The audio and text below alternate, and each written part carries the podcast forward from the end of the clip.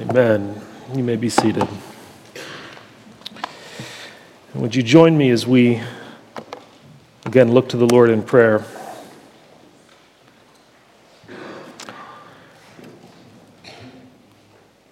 Glory be to you, the Father, and to you, the Son, and to you, the Holy Spirit.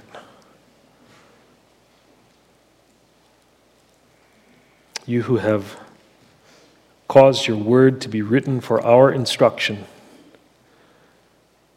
and that through the encouragement and the endurance provided by the scriptures, we might have hope.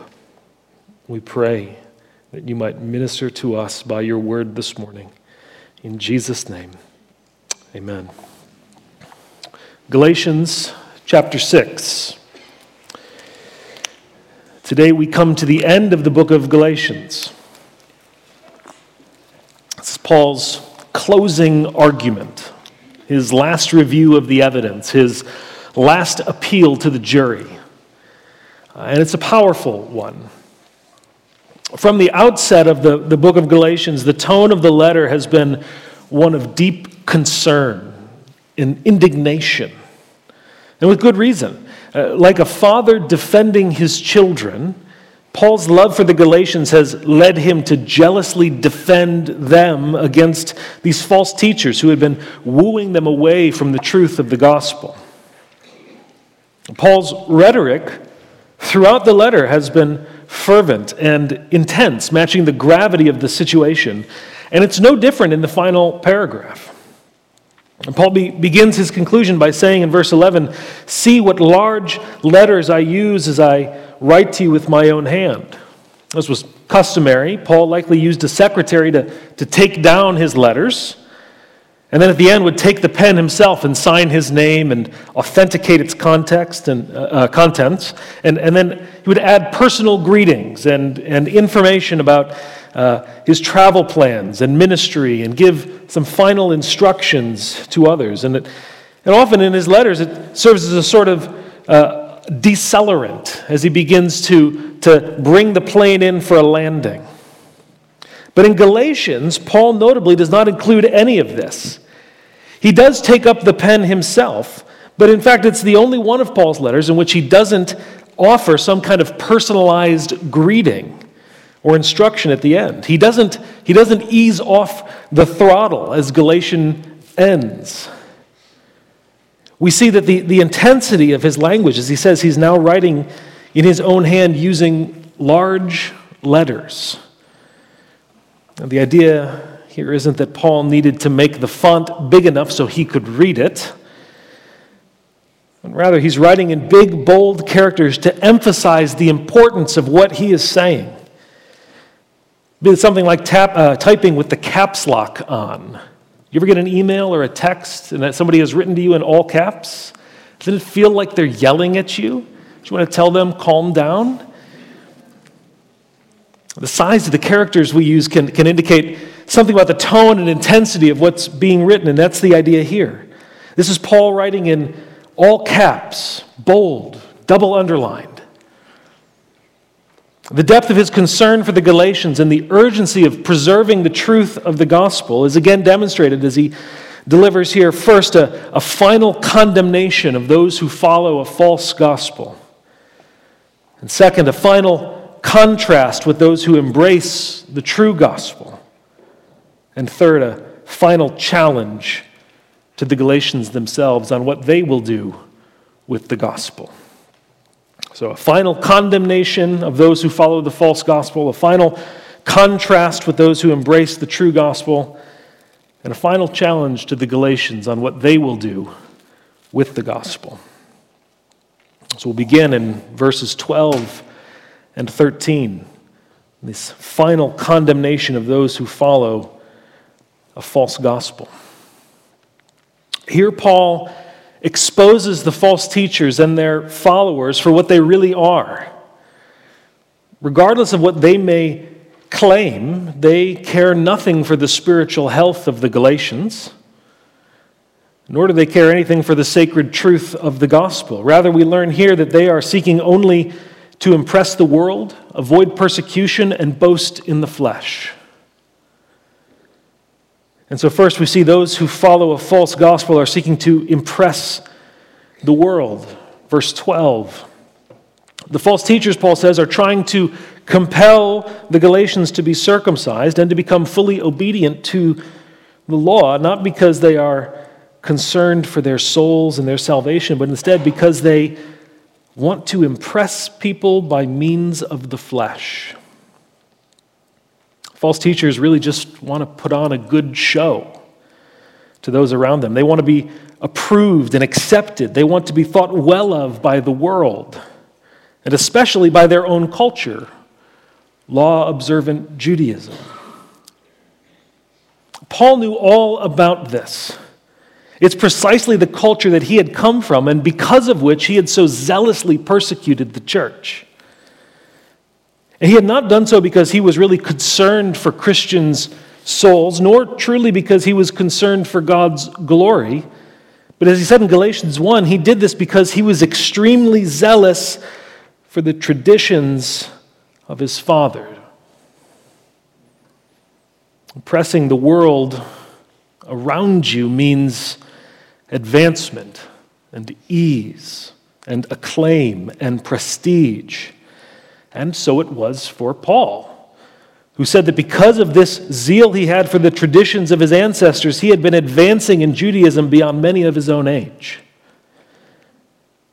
And surely this tendency was not unique to Paul nor to the other false teachers in Galatia. It's just, it's just run of the mill people pleasing, courting the favor of the world to get ahead. We spend so much time in other arenas of our of our lives trying to impress those around us and receive recognition financially, professionally, academically, physically, relationally. And so it becomes all too natural for us to apply the same thing to our spiritual lives, seeking to impress others, please the world. What's wrong with that, you might ask? We, we all want people to like us, don't we? We're not aiming for people to dislike us. I mean, if we're going to aim to impress the world, isn't it isn't doing so with our spiritual attainments the best version of that? Won't being unimpressive to the world actually work against the progress of the gospel? Well, certainly, our aim is not to be disliked by people, but if our aim is to please and be faithful to God, it may and often will mean being disliked by others who don't share our convictions and who, in fact, find our convictions to be downright offensive. Here we do well to remember the words of the Apostle James Don't you know that friendship with the world means enmity against God? Therefore, anyone who chooses to be a friend of the world becomes an enemy of God. At the same time, we, as we read earlier from 1 Corinthians 1, God has actually chosen to accomplish his purposes through those the world considers to be quite unimpressive. So there can be no mistake about who's responsible for doing the saving. Because of how, how we are innately inclined to this attitude of people pleasing and friendship with the world seeking, it's vital that we get this clear in our minds. Because people pleasing can lead to gospel drifting. People pleasing exalts others' opinions over faithfulness to God. The more devoted you are to impressing others, the more disposed you will be to trimming and pruning the truth of the gospel in order to placate them. If our goal is to impress the world, the more the world finds the sharp corners of the gospel offensive, the more we'll be willing to sand down the gospel until nothing worth keeping remains. And part of the reason for this is that the parameters for impressing the world are constantly changing. If you're devoted to being accepted by the world, you will have to keep making more and more compromises until there's nothing left to compromise or concede. So rather than taking our stand upon the truth and saying with, with Luther, My conscience is captive to the Word of God, and here I stand, I can do no other, we are tempted to compromise our convictions in order to conform to the latest cultural directive. in a desperate attempt to be considered relevant. But the goalposts of what would make us relevant and acceptable to the world are always moving. If our aim is to please the world, we'll just inevitably surrender more and more ground just to keep up. And in doing so, the church slowly but surely becomes indistinct from the culture and can no longer serve as a prophetic and evangelistic witness. And this is what the false teachers in Galatia had done out of a desire to impress the world. They had sanded down the gospel, removed what would be offensive. Closely related to this, those who follow a false gospel are also seeking to avoid being persecuted on account of Christ. Again, verse 12, Paul says, The only reason they do this is to avoid being persecuted for the cross of Christ. So, the motive behind their desire to impress people is not only to gain the world's favor, it's also to avoid the world's ire. From the beginning, those who, who preached the undiluted gospel of grace have been persecuted. The reality of such persecution leads to this same temptation to truncate and tamper with the truth of the gospel. And this is exactly what the false teachers have done. Right? In, a, in an effort to avoid persecution by non believing Jews, these false teachers have chosen to compromise the gospel. And this kind of compromise can look like an outright denial of biblical truth, like, say, teaching that justification comes by works and not by faith alone. That's what the false teachers had done. And there are tragically no lack of examples of those who have denied the gospel in order to avoid being opposed or oppressed for the sake of Christ. They fear man rather than God. This desire to avoid persecution can also take a, a softer and more subtle form. So rather than outright denying biblical truth, we merely hide and minimize certain aspects of it, fearing that if someone discovers it, it might lead to opposition. We become embarrassed about what we believe, but rather than throw it out, we just stuff it in the basement and hope nobody notices. My previous church, there was a couple that came to a newcomers event that we had one evening, and so we went around and asked, What, what drew you to our, to our church? How did you end up here? They said, when we went on your website, it was easy to find your statement of faith. Apparently, that hadn't been the case for many other churches, even evangelical churches that they had researched. I've been on a lot of church websites, and that's true. There are many that make finding out what they believe like a competition to see how many links you have to click, how many pages you have to be redirected to before you can actually get a hold of what truths they confess. It's almost as if they're hoping you get tired of looking and give up before you find it. This is, of course, not to say that these, these churches or all of them have drifted from the gospel, but, but it ought to be alarming when you can't easily find out what a church or an organization believes. When I see this, I wonder to myself is this because they're embarrassed about their doctrine? Is this because if they were to put what they actually believe front and center, it might lead to opposition? Are they ashamed of the gospel? Perhaps they don't outright deny any biblical truth, but they certainly don't rejoice in it. And they may well say, well, we, we don't focus on that because doctrine divides. To which I would say, yes, doctrine divides between that which is true and that which is false. And that matters because Paul has already said in this letter truth saves and falsehood damns. It matters. We read here that the false teachers are particularly concerned to avoid persecution for the sake of the cross of Christ. The idea of a crucified Messiah, as we saw earlier in 1 Corinthians 1, is a stumbling block to Jews and foolishness to Greeks. To the Jews, the idea that the, the Messiah would be crucified in weakness was highly offensive. To the Greeks, it was nothing but foolishness. Why would you worship such a weak God. The false teachers seem to be quite keen to remove the cross from its place of central importance and to replace it with something far more palatable to Jews and respectable to Greeks the law. And in every age, there are those who follow in their footsteps and try to make the gospel less offensive to outsiders that they might avoid persecution. And this often involves obscuring the cross, taking the substitutionary, atoning death of Christ from its place of absolute centrality in the gospel. Perhaps it's done out of a, des- uh, a desire to reach others Though if you're not reaching them with the cross, I'm not sure what you're reaching them with. Perhaps it's done in order to, to press the importance of Jesus' teaching or example instead of his death. Perhaps it's done out of an embarrassment of having to explain things like sacrifice and atonement and why we sing about blood to our cultured modern world.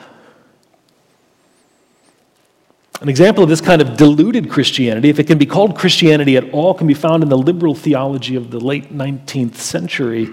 This movement that emphasized as its central dogmas the universal fatherhood of God and the universal brotherhood of man, but seemingly had no place for the redemption that is in Christ Jesus. Neither Jesus himself nor the apostles give us the option to decentralize or downplay or avoid the cross. Or throughout the ministry of Jesus, he was repeatedly preparing the disciples for its culmination in his death. When Jesus gave the disciples a practice by which to remember him, the Lord's Supper, it symbolically, specifically pictured his death. When the evangelists wrote the Gospels, they place a, a disproportionate emphasis of their accounts on the events leading up to and surrounding Christ's death. Paul says that the gospel, at most, its most fundamental, is that Christ died for our sins. When he described the essence of what he proclaimed, he said, We preach Christ crucified. When he reminded the Galatians of how he preached to them, he said that before them Christ was publicly set forth as crucified. Put it simply in the words of John Stott if the cross is not central to our religion, ours is not the religion of Jesus. So, friends, are, are there things that you are tempted to prune or sand or hide or minimize about the Bible because you're embarrassed about it? Because to believe it would mean that you lose the world's approval, that it might bring opposition or persecution? Are you willing to stand on the truth of God's unchanging word, and especially the word of the cross in spite of opposition? Or are you flirting with the world's favor by chasing its constantly changing terms of approval? And if so, the words of the Lord Jesus are for you repent and hold fast to what you have received. We also see here that those who follow a false gospel are seeking to boast in what is accomplished by the flesh. Verse 13 They want you to be circumcised, that they may boast about your circumcision in the flesh. Paul's opponents and their followers have taken up this false gospel not only to impress the world and to avoid persecution, but perhaps most fundamentally because it exalts self righteousness. It pleases their flesh. They want the opportunity to boast in what they have accomplished by their works. And it's fundamental to fallen human nature that we want to earn, to share credit, to contribute something to our standing with God. We want to come to God on terms of our own choosing. We're not naturally predisposed to come to Him His way, the way of faith alone, apart from works. Everything in us fights against it because it humbles self and exalts God. It makes nothing of our merit and everything of His grace. Now, to we who trust in the Lord Jesus, this is sweet, but to the flesh, it is bitter. It can feel like swimming upstream against a current, fighting against the flesh that wants to take some credit some glory from God. Those who follow this false gospel are laboring to keep in step with the world's standard work, do, earn, merit, and then God will owe you and self will be exalted. But ultimately, all these false teachers have done is to dress up the world's worship of self in biblical language. Right? But underneath, it's all about impressing others to promote self, avoiding persecution to protect self, boasting in the flesh to exalt self. The God of this false gospel is not God, it is self. And so Paul warns the Galatians one final time that the way of this false gospel leads to death and condemnation. But those who embrace the true gospel stand in glaring contrast to those who follow this false gospel on every point. Instead of seeking to impress the world, they are crucified to the world. Instead of avoiding persecution, they're willing to suffer persecution for the sake of Christ. Instead of boasting in what is accomplished by their flesh, they boast only in the cross. And so the center of their religion isn't self, it is Christ. Look with me at how Paul draws out these contrasting truths in verse 14. Instead of trying to impress the world, those who embrace the true gospel have been crucified to the world. Verse 14 May I never boast except in the cross of the Lord Jesus Christ, through which the world has been crucified to me, and I to the world. Recall what Paul said in Galatians 2:20. I have been crucified with Christ. I no longer live, but Christ lives in me. Those who trust Christ have been crucified with him and raised with him. Their faith binds them to Christ in such a way that his death counts for their death and his life becomes their life. And this results in more than just forgiveness of sins. It certainly does, but it results in more than that. In Christ, we have died to the world, and the world has died to us. We've died to the world in the sense that the world regards us as cursed and contemptible, objects of shame and scorn on account of the cross. We refuse to worship what the world worships. We refuse to approve what the world approves. We refuse to love what the world loves, and so we're considered like crucified malefactors. Outcasts the world simply can't wait to see expire. Because of our allegiance to Christ, we will never impress the world. But at the same time, we don't care. The world has been crucified to us. Having died and been made alive in Christ, the world has ceased to have mastery over us. Its opinions and offerings no longer hold us captive. Because if I've received grace from God, what good is the world's favor? If I've been promised glory with Christ, what good are the world's accolades? If I'm known by God, what good is the world's notoriety and popularity? If I've gained the unsearchable riches of Christ, what good are the world's fleeting pleasures? If having been justified, I have received God's approval, what good is seeking out the world's approval? Those who embrace the true gospel no longer are enslaved to impressing the world. They have been crucified to the world and live in Christ. And second, instead of trying to avoid persecution, those who embrace the true gospel are willing to suffer persecution for the sake of Christ. Look at verse 17. Paul says, From now on, let no one cause me trouble, for I bear on my body the marks of Jesus. The Greek word for marks is actually the word stigmata. Paul is not, however, talking about how he received a stigmata. You know what stigmata is? It's this phenomenon that some claim where the the wounds of Christ show up in your, in your body. But the word just means marks, and the idea here is, is not this sort of supernatural occurrence of this, of this miraculous wounding of Christ, but rather he's talking about the scars that he's received through being persecuted for the sake of Christ, such as when he was stoned during his ministry in the Galatian city of Lystra in Acts 14. These scars are the marks of Jesus insofar as they were suffered as a result of his proclamation and devotion to Jesus. Persecution and a willingness to, to suffer persecution for the cause of Christ has a purifying effect on the church. When it comes, those who are associated with Christ's people merely out of convenience or tradition or force of habit, or some other perceived benefit fall away. Persecution forces the issue, it requires you to declare your allegiance. It's much like in John 6.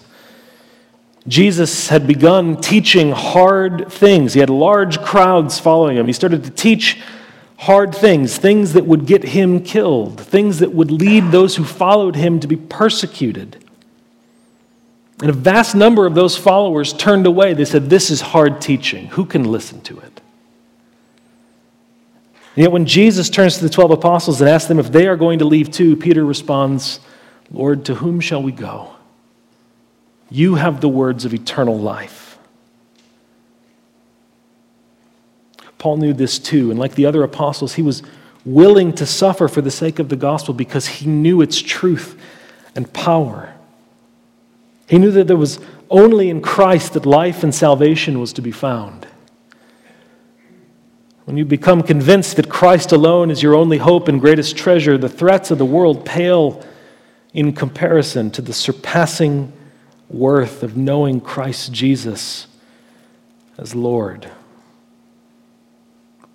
As Paul says in Philippians 3, that he considered all things as lost to know Christ, whose for whose sake he's lost all things and considers them rubbish in order that he might gain Christ. So, friends, have we, like Paul and the other apostles, found in Christ that precious treasure that would enable us to suffer the loss of all things and yet rejoice that we had gained Christ? Pray that Christ might become so precious to us. Those who embrace the true gospel are willing to suffer for the sake of Christ. And third, instead of boasting in what has been accomplished by the flesh, those who embrace the true gospel boast only what is accomplished by the cross. Verse 14 May I never boast except in the cross of our Lord Jesus Christ. Have you ever been around somebody who only seems to be able to talk about themselves? Maybe they're the same people that text you in all caps. All they do is seem to be able to talk about what they have accomplished. That's what the false gospel produces those who only seem to be able to boast in themselves.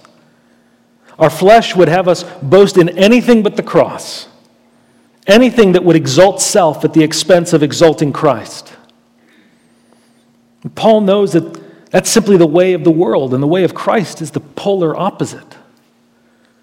As we read earlier in 1 Corinthians 1, Paul says that the message of the cross is foolishness to those who are perishing, but to we who are being saved, it's the power of God. What the world considers foolishness, salvation by grace through faith in a crucified Messiah, Paul and all who share the same gospel faith know it to be the power of God their only hope and comfort in life and death, the only ground that they have for boasting. Those who truly know God make little of themselves and much of Christ. Salvation by the cross is a supreme leveling tool. See, if, if we're saved by our works, then one person's works will always be a little better than another's. Someone will always have been a little more loving, a little more obedient, a little, a little more faithful, a little more holy. Someone will always have come to God a little sooner, be a little closer to Him, know a little more, be more highly favored by Him. So it opens up the, the floodgates for human boasting. Can boast before God because our works led us to do enough to earn our salvation. And we can boast before others because the quality of our works renders us superior to them in some way. But for those who are in Christ, there's, there's no room for such boasting, either before God or others. No room for boasting about what makes you different or superior to others, or especially acceptable to God. Because you didn't do anything to get in, and neither did they. All have come on the exact same terms as trophies of divine grace.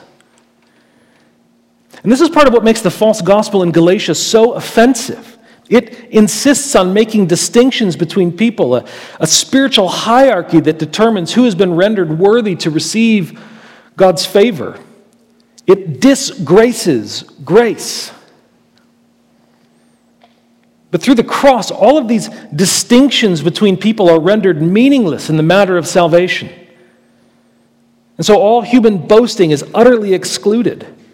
There's no greatest or least in the people of the new covenant. The great apostle Paul and the thief on the cross stand in total equality before the throne of grace because they have both received mercy in the exact same way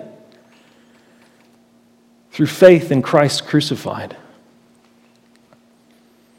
Their standing of righteousness is precisely the same. They are perfectly righteous with the righteousness of Christ. So there's no room for boasting in anything that, that we ourselves have done, but only in what another, Christ, has done on our behalf. The cross humbles human pride, pride expressed both towards God and towards one another, and instead exalts and rejoices in God's glorious grace. Those who embrace the true gospel boast not in what they accomplish in their flesh but boast only in the cross. Now, having contrasted the way of those who follow this false gospel of justification by works of the law with those who follow the true gospel of justification by faith in Christ, Paul now issues this final challenge to the Galatians on what they will do with the gospel.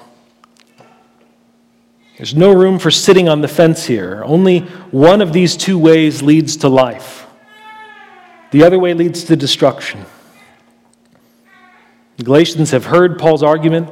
The case rests, and now the Galatians are challenged to come to a verdict on how they'll respond. And this challenge, ironically, is found in the form of a, of a benediction. Look at verse 16. Peace and mercy to all who follow this rule, the Israel of God. Before we can break down how this verse functions as a challenge to the Galatians, I want to clarify whether Paul is speaking here about one group or two groups. Right? So, our translation, the NIV, the, the issue isn't immediately obvious. Uh, there's a footnote that references it, but if you go to another translation like the ESV, you'll see the problem. The text literally reads here peace and mercy to all who follow this rule and to the Israel of God. So, on first glance, it might seem like Paul is giving this benediction to two distinct groups those who follow this rule, we'll come back and talk about what this rule is, and what he calls the Israel of God. But the Greek word and can serve as more than a simple conjunction. It can also be used as a marker of explanation. In that case, we'd be translating this something like so peace and mercy to all who follow this rule, that is, to the Israel of God. Some would argue for the first option, it refers to two different groups, that the Israel of God must mean ethnic Jews or ethnic Jewish Christians. This interpretation is predicated on the idea that there's an inherent and permanent distinction between Jews and Gentiles even after they come to Christ. The NIV has opted for the second of these options, and I think that's correct. Paul's referring to one group, and I'll just mention a few reasons why I think that. In the immediate context, he just said in verse 15 that neither circumcision, being Jewish, nor uncircumcision, not being Jewish, mean anything when it comes to our standing before God. What matters is whether people, Jewish or Gentile, are new creatures in Christ. And if this is so, it would be quite odd for Paul to immediately turn to make a distinction between those two groups again. And then, in the context of the whole book, Paul's argument has been that in Christ, these distinctions between Jews and Gentiles before God have, have been permanently abolished. All people can be justified in the exact same way by grace through faith in Christ alone. And all those who are justified are, we learn in Galatians 3, Abraham's descendants and heirs of God's promises. And Paul made this point abundantly clear in Galatians 3. He said, There is now neither Jew nor Greek, for you are all one in Christ Jesus. And if you belong to Christ, then you are Abraham's seed and heirs according to the promise. And it would be extraordinarily counterproductive for Paul to make this argument that God has made one new body out of two different peoples, and then at the very end to make that distinction himself. So we have good cause to understand Paul to be referring to just one group here those who believe in Jesus Christ, irrespective of their ethnicity. It's like in Galatians 4, where Paul made a distinction between the present Jerusalem and the Jerusalem above. It's the same idea. There's a, a present people of Israel, what Paul calls in 1 Corinthians 10 Israel according to the flesh, and an Israel above, or what he calls here Israel of God. And the determining factor of who belongs to this sin forgiven people is not ethnicity or obedience to the law, Paul says, but whether they follow this rule. So, what's this rule? Well, rule here doesn't mean a law to obey. Rather, rule here is, think like ruler. It's a, a standard used to measure. The word is actually the word canon. It's the word we use to, to describe the, the list of the books of the Bible. It's the measuring rod, the standard that is used. So here he's referring back to verses 14 and 15. What determines whether someone belongs to God's people is not circumcision or lack of circumcision, but whether you have been rescued from the present evil age and have entered the life of the age to come by being justified by grace through faith in Christ. That's the measure, Paul says. Now that Messiah has come, that is the measure of what it means to be a true Israelite. And Paul's opponents would have been infuriated by this remark because their whole program was built on ethnic superiority, legalistic obedience, making Gentiles become Jews and obedient to the law, even though Paul says they themselves were not obedient to the law. And now Paul was telling them that not only did the Gentiles not need to become Jews nor obedient to the law, he was telling them that they themselves weren't truly a part of God's sin forgiven people because they had not come to faith in Christ. It is those who are justified by faith and not by works, and only those who receive mercy from and peace with God. And it's with this challenge that Paul closes the letter. He laid out his argument in great detail. He's pleading with the Galatians personally and biblically and theologically and practically making every effort to show them the, the danger posed to them by this false gospel and the, the incalculable blessings of the true gospel. And now the Galatians have a choice. They can either follow the false gospel, be numbered among the hypocrites who seek the world's favor and avoid persecution and boast in the flesh, and are excluded from the people of God or they can hold fast to the true gospel, be numbered among those who are crucified to the world, who are willing to suffer for the sake of Christ, who boast only in the cross and truly belong to God's people. This challenge is also a promise. It's a promise to those who do indeed follow this rule. It's a, a free offer of mercy and peace with God to be obtained solely through faith in Christ. It's an offer of something that obedience to the law could never offer or accomplish. And the same offer stands open to you as well this morning. Do you know that you are a sinner, deserving God's judgment? Do you desire mercy from God? Do you long for peace with God? Friends, it is offered to you in Christ. If you will turn from your allegiance to self and instead entrust yourself to Him, resting entirely on Christ alone for your salvation. As we come to the end of Galatians, I'll close by quoting an old Scottish hymn based on Galatians 6:14 uh, Uh, which is a fitting conclusion to this magnificent exposition of God's grace that Paul has left for us in Galatians. Where should the guilty who has lost Jehovah's favor by his sin find a worth that he may safely trust, a righteousness to glory in? Behold the cross, the blood divine that there for sinful man was spilt. Here's worth enough to glory in, enough to cleanse the foulest guilt. When false foundations all are gone, each lying refuge blown to air, the cross remains our boast alone.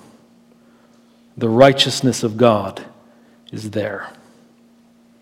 Let's pray.